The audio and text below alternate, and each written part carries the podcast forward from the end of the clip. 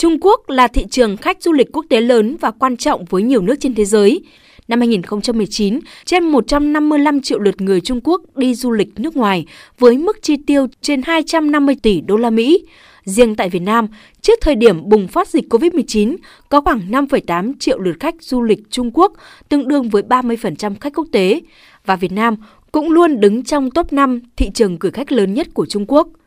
Sau gần 3 năm bị ảnh hưởng nặng nề bởi dịch bệnh, ngày 15 tháng 3, Việt Nam mở cửa hoàn toàn du lịch và lượng khách nội địa đạt tới trên 101 triệu lượt, tăng 19% so với năm 2019. Tuy nhiên, khách du lịch quốc tế đến Việt Nam mới đạt 3,6 triệu lượt.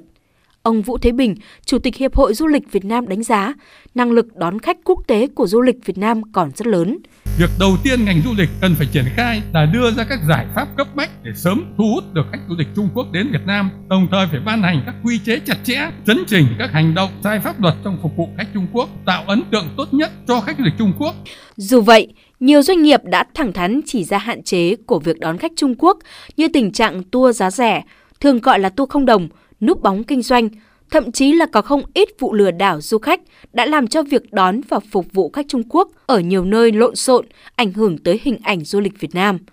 Ông Nguyễn Thế Huệ, Chủ tịch Hiệp hội Du lịch Quảng Ninh kiến nghị. Việc thứ nhất, đề nghị Hiệp hội Du lịch Việt Nam cần có báo cáo đề nghị với Chính phủ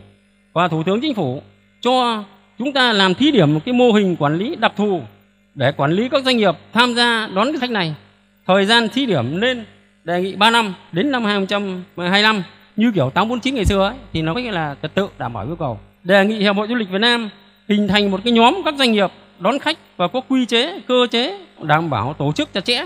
Nếu các doanh nghiệp tham gia vi phạm quy chế thì xử lý vi phạm. Các doanh nghiệp mong muốn có thể kết nối thị trường, xúc tiến quảng bá và làm việc trực tiếp với các đơn vị lữ hành có uy tín của Trung Quốc để cùng thống nhất, khảo sát, giới thiệu sản phẩm du lịch và trao đổi các điều khoản đảm bảo quyền lợi của du khách khi đi du lịch tại Việt Nam. Đại diện Tổng công ty Hàng không Việt Nam cho rằng chúng ta cần có cái cơ chế kiểm soát mặt bằng giá dịch vụ tại Việt Nam cũng như là đảm bảo sự ờ, công bằng cho các doanh nghiệp tham gia sân chơi ờ, này, kiểm soát được cái du lịch không đồng, du lịch giá rẻ, rồi ờ,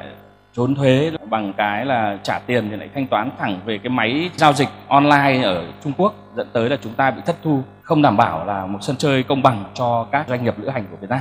Để chuẩn bị mọi điều kiện đáp ứng tốt khi lượng khách du lịch Trung Quốc đến Việt Nam tăng trở lại, ông Nguyễn Trùng Khánh, Tổng cục trưởng Tổng cục Du lịch Việt Nam đề nghị các địa phương, doanh nghiệp cần quan tâm điều kiện thuận lợi về các thủ tục nhập cảnh, điều chỉnh các tuyến vận tải đường bộ, đường không và đường thủy, ra soát cơ sở hạ tầng cùng các dịch vụ, nhất là nguồn nhân lực phục vụ du lịch. Để giải quyết tận gốc của tài hạn chế này ấy, cần phải có cái sự ờ, phối hợp rất là nhịp nhàng giữa cơ quan quản lý nhà nước về du lịch ở cấp trung ương của địa phương, đặc biệt là vai trò liên kết trong các cái hiệp hội ngành nghề, đặc biệt là liên kết giữa các doanh nghiệp du lịch. Ta có những tiếng nói với các doanh nghiệp trong ngành để khắc phục và chấn chỉnh tình trạng ờ, kinh doanh không minh bạch.